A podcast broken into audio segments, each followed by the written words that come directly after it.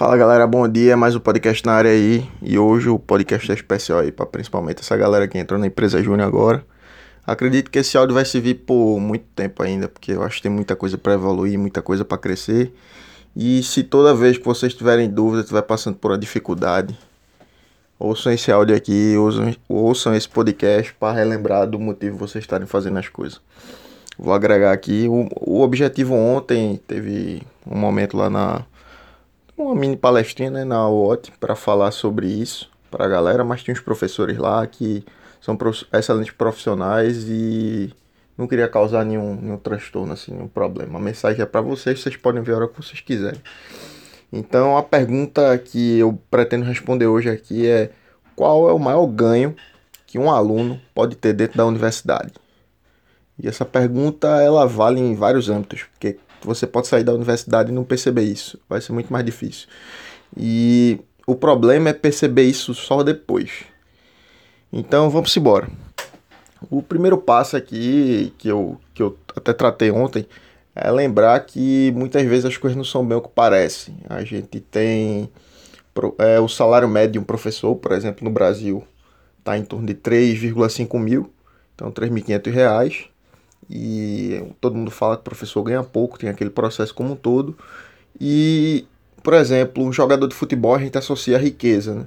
O jogador de futebol ganha muito, ganha milhões e tal. E é tudo uma questão do que a mídia mostra também. Porque a média salarial de um jogador de futebol, 82% do jogador de futebol ganha menos de um salário mínimo. Então vive realmente com mil reais ali. E isso é uma coisa muito importante porque a, a resposta que está por trás desses valores está muito relacionada ao o ganho que você pode ter na universidade. Então, por exemplo, um engenheiro, um engenheiro quando ele é contratado, depois de ser trainee e tal, consolidado, vamos dizer assim, o salário médio de um engenheiro é em torno de 8 mil reais. Para você ver a figura do engenheiro quão é importante. E diferente, por exemplo, do professor que é 3.500, ele poderia ganhar muito mais se ele entregasse muito mais valor. E a, a diferença é que a gente não enxerga o valor na, nas coisas certas. Só que essas coisas estão mudando e é importante você perceber o quanto antes isso. Porque o engenheiro que era contratado por 8 mil, hoje ele é contratado por 3.500. Um, porque ele é contratado como analista, ele não é contratado mais como engenheiro. Eu não preciso contratar um profissional tão bom e pagar tanto, porque, porque o emprego está difícil. Porque eu não preciso mais pagar 8 mil, porque eu não sei se você sabe. Mas cada salário desse aqui, no final das contas, custa quase o dobro. Então, para você ter um engenheiro, por exemplo, numa empresa, para você ter um professor na universidade pública, os custos envolvidos, as leis trabalhistas, férias, 13 terceiro, FGTS tudo mais, isso aí faz com que o salário da pessoa vá para 1,7, tipo o salário normal. Então vamos arredondar para 2 para facilitar as contas. Então um engenheiro custa 8 mil, tu tem que pagar 16. Tu vai gastar 16, quase 16 mil reais para ter um funcionário. Então imagina agora, por engenheiro, realmente, eu estudei a vida inteira, não sei o que, eu sou um cara foda. Eu acho que eu mereço ganhar 8 mil, acho também. Só que para pagar 8 mil e você é funcionário de alguém, você trabalha para alguma empresa, por exemplo, você tem que fazer com que esses 8 mil, esses 16 mil na verdade, ele gere alguma margem, algum lucro, ou alguma coisa a mais. Você tem que se pagar como funcionário. Então você tem que agregar valor de mais de 16 mil reais todo mês. E eu pergunto aí, o que é que você entrega que vale 16 mil reais por mês? Pô, o cara tá pagando 8 mil. Aí vamos embora, vamos, vamos mais para frente. E a diferença básica entre esses valores aí exorbitantes aí, porque o salário tá caindo tanto, é porque o valor que essas pessoas possuem é, tá diminuindo. Tá diminuindo. E o valor, quando eu falo aqui, você tem que entender que valor, o valor gerado, o valor percebido, ele é diferente de um esforço. O valor gerado é o, o propósito daquilo que você está fazendo, o ganho que, que traz aquilo de verdade.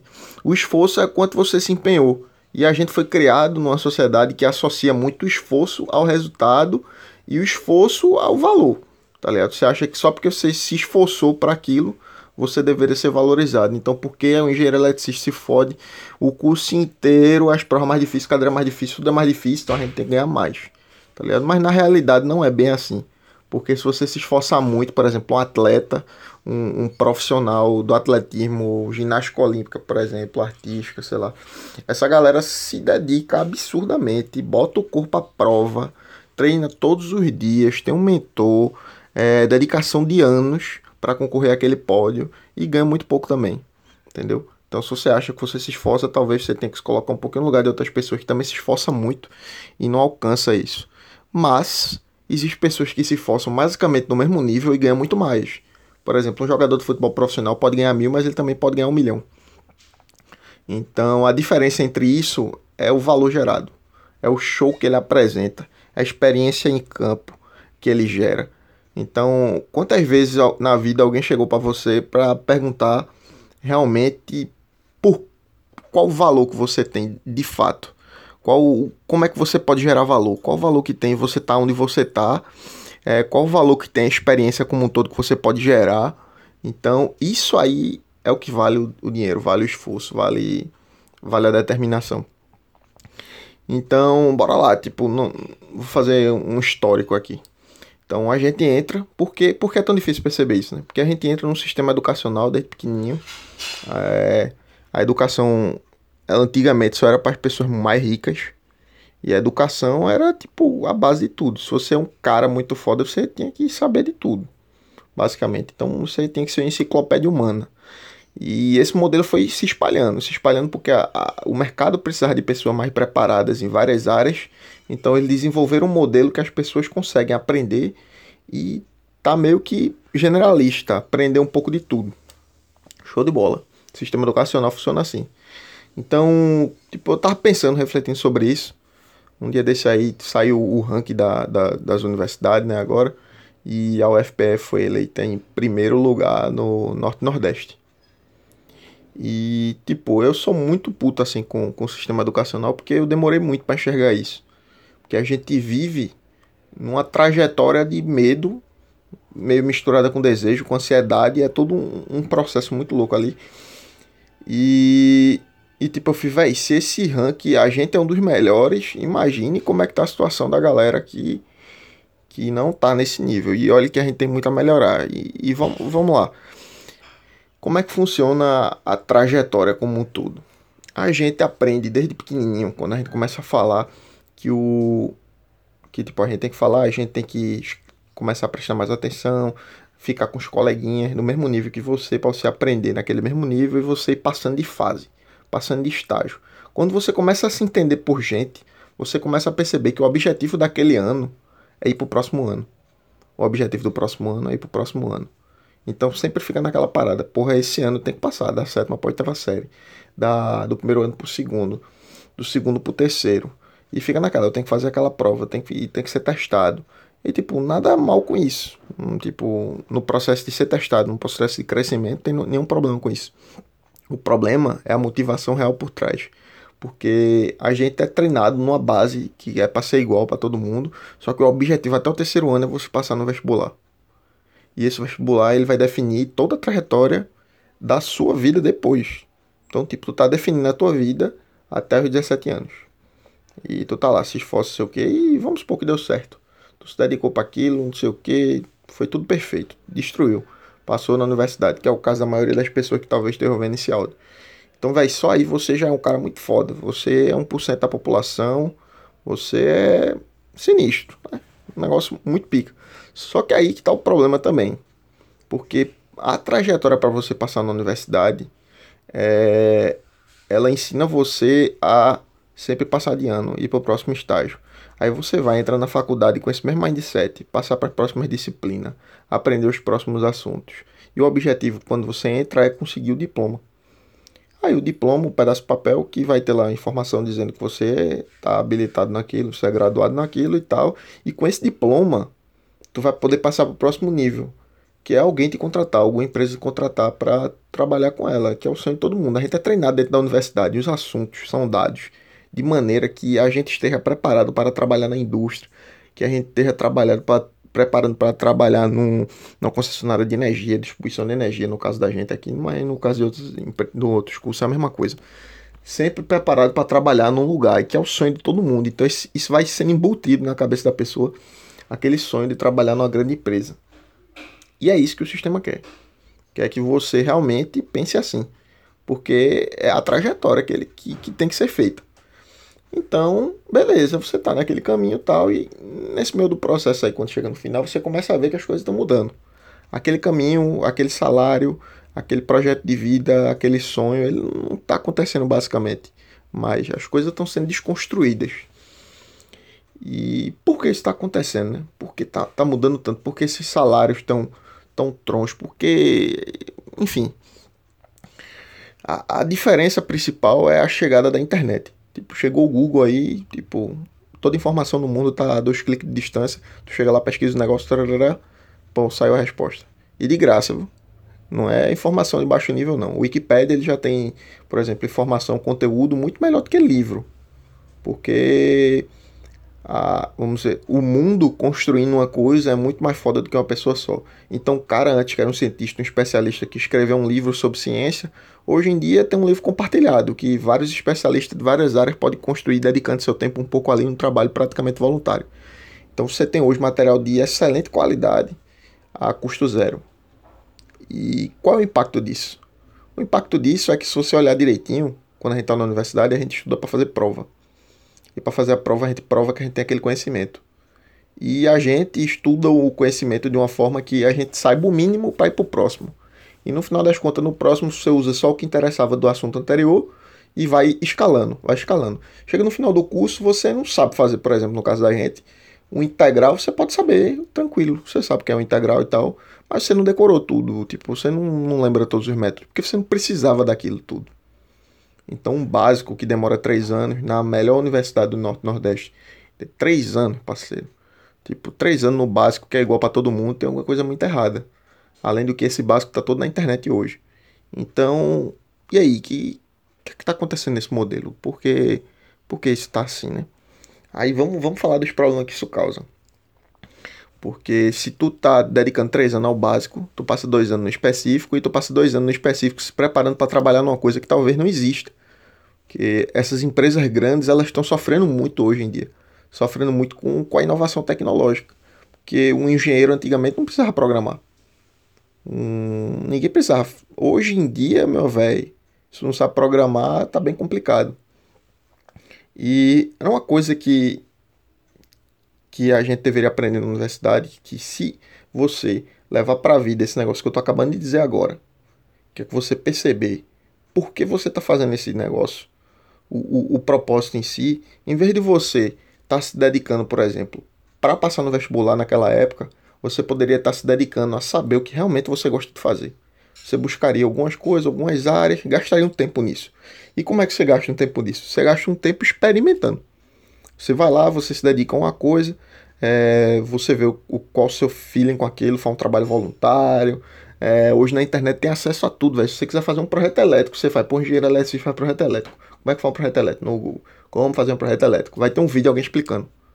Então tu vai pegar e vai fazer um projeto elétrico. E tu vai entender basicamente o que tá ali. Aí tu faz, ah, cara, é, é isso mesmo que eu queria.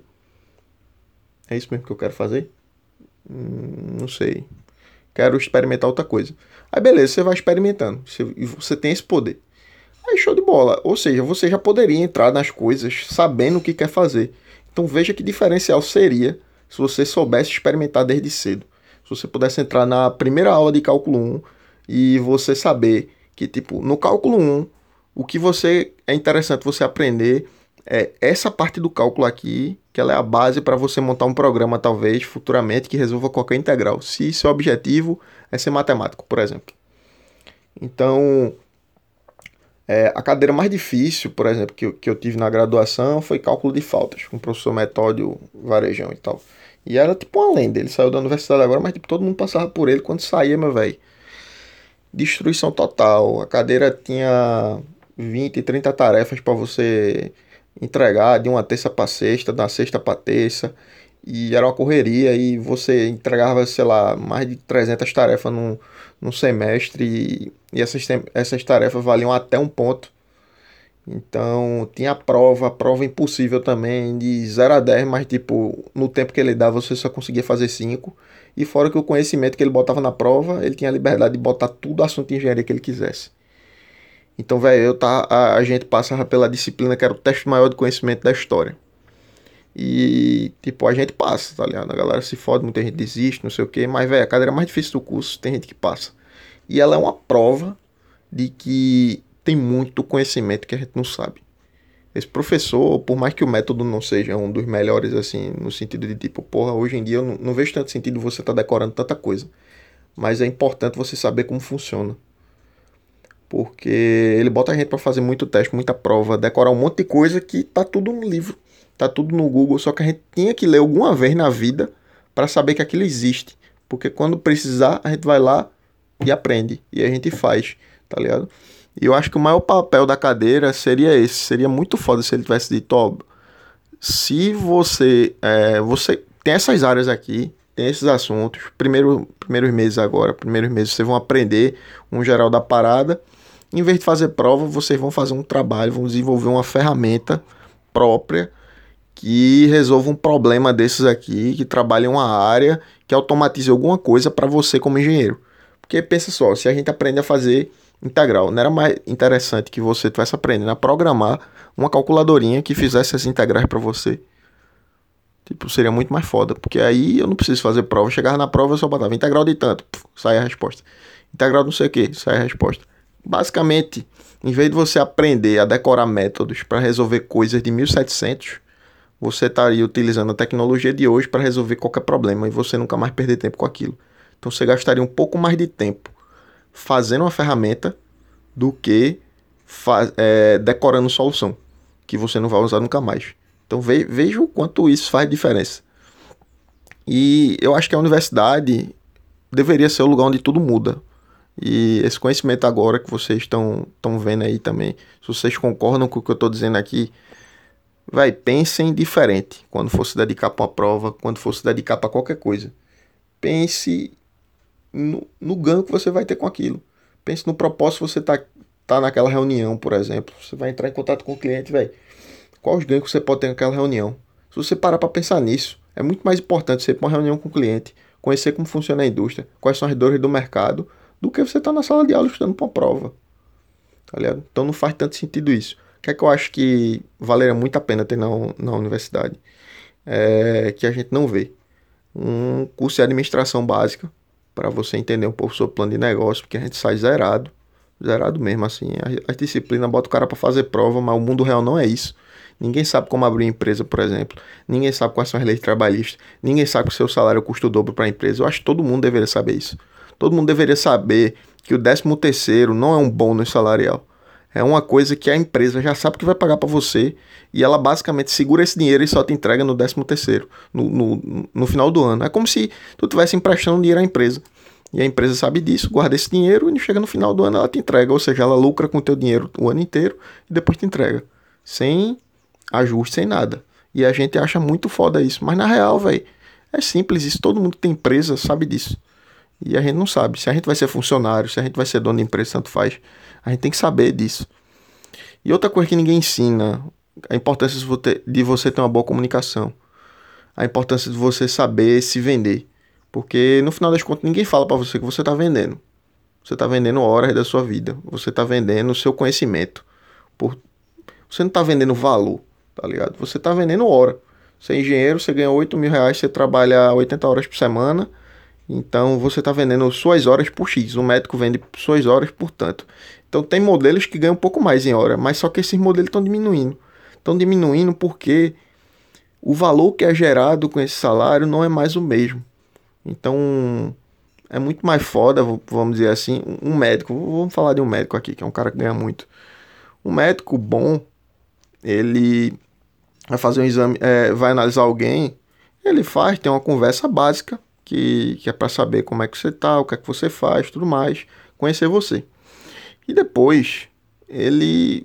Porque o médico é um profissional foda também. Porque tipo, ele olha para você e fala o seguinte: você vai fazer esse, esse, esse, esse exame. Por mais que você tenha me conversado comigo, por mais que eu tenha visto você aqui fisicamente, eu vejo que tem várias coisas que você pode melhorar. É, ou vejo também que tem, pode ter problemas de saúde aqui que eu não estou vendo principalmente. Então, você vai fazer esses exames aqui para tirar essa prova. Então, velho, quantas vezes na vida a gente vai fazer uma coisa e a gente não faz o melhor que, que tem para fazer? A gente simplesmente é, faz o que dá. E engenheiro mexe nisso. Engenheiro é, é o cara que economiza, é o cara que corta os gastos. Só que a gente, quando corta os gastos, talvez a gente esteja deixando de fazer o melhor que a gente pode fazer. E quando a gente deixa de fazer o melhor que a gente pode fazer, a gente não gera valor. Só que agora você não tem mais desculpa para não gerar valor. Porque você pode construir ferramentas que façam com que você perca menos tempo fazendo um processo e é, gere mais valor automaticamente para a próxima. Então, em vez de você estar tá se dedicando a decorar prova, você deveria estar tá aprendendo a nova linguagem do mundo, que é a programação. Tu vai fazer um site para você programar, brother. E a única cadeira que eu vi programação na universidade praticamente foi com esse método aí, com o professor. Ele fez, ó, oh, bicho, é o seguinte, tem uma prova aqui que tu vai, uma questão que tu vai fazer no MATLAB, tu vai demorar 5 horas para fazer ela. Mas também é, tu poderia fazer no papel em uma hora, só que eu quero que você faça no PC, no programa. E ele não deixava claro isso. Que a importância da gente fazer lá no programa era que quando a gente precisasse mudar um dado, era só alterar o dado e dar enter de novo e a resposta saía em segundos. Então, na outra cadeira lá de aterramento, por exemplo, ele em vez de botar a gente para fazer prova, ele poderia botar a gente para fazer as ferramentas que calculam os aterramentos independente de haste, posição, a gente podia, velho, automatizar tanta coisa, velho, tanta coisa na vida, que é o conhecimento aplicado. A gente não precisa mais memorizar o conhecimento, a gente precisa aplicar ele. E isso realmente é aprendizado de fato. Então, qual o real valor que a universidade pode trazer para uma pessoa?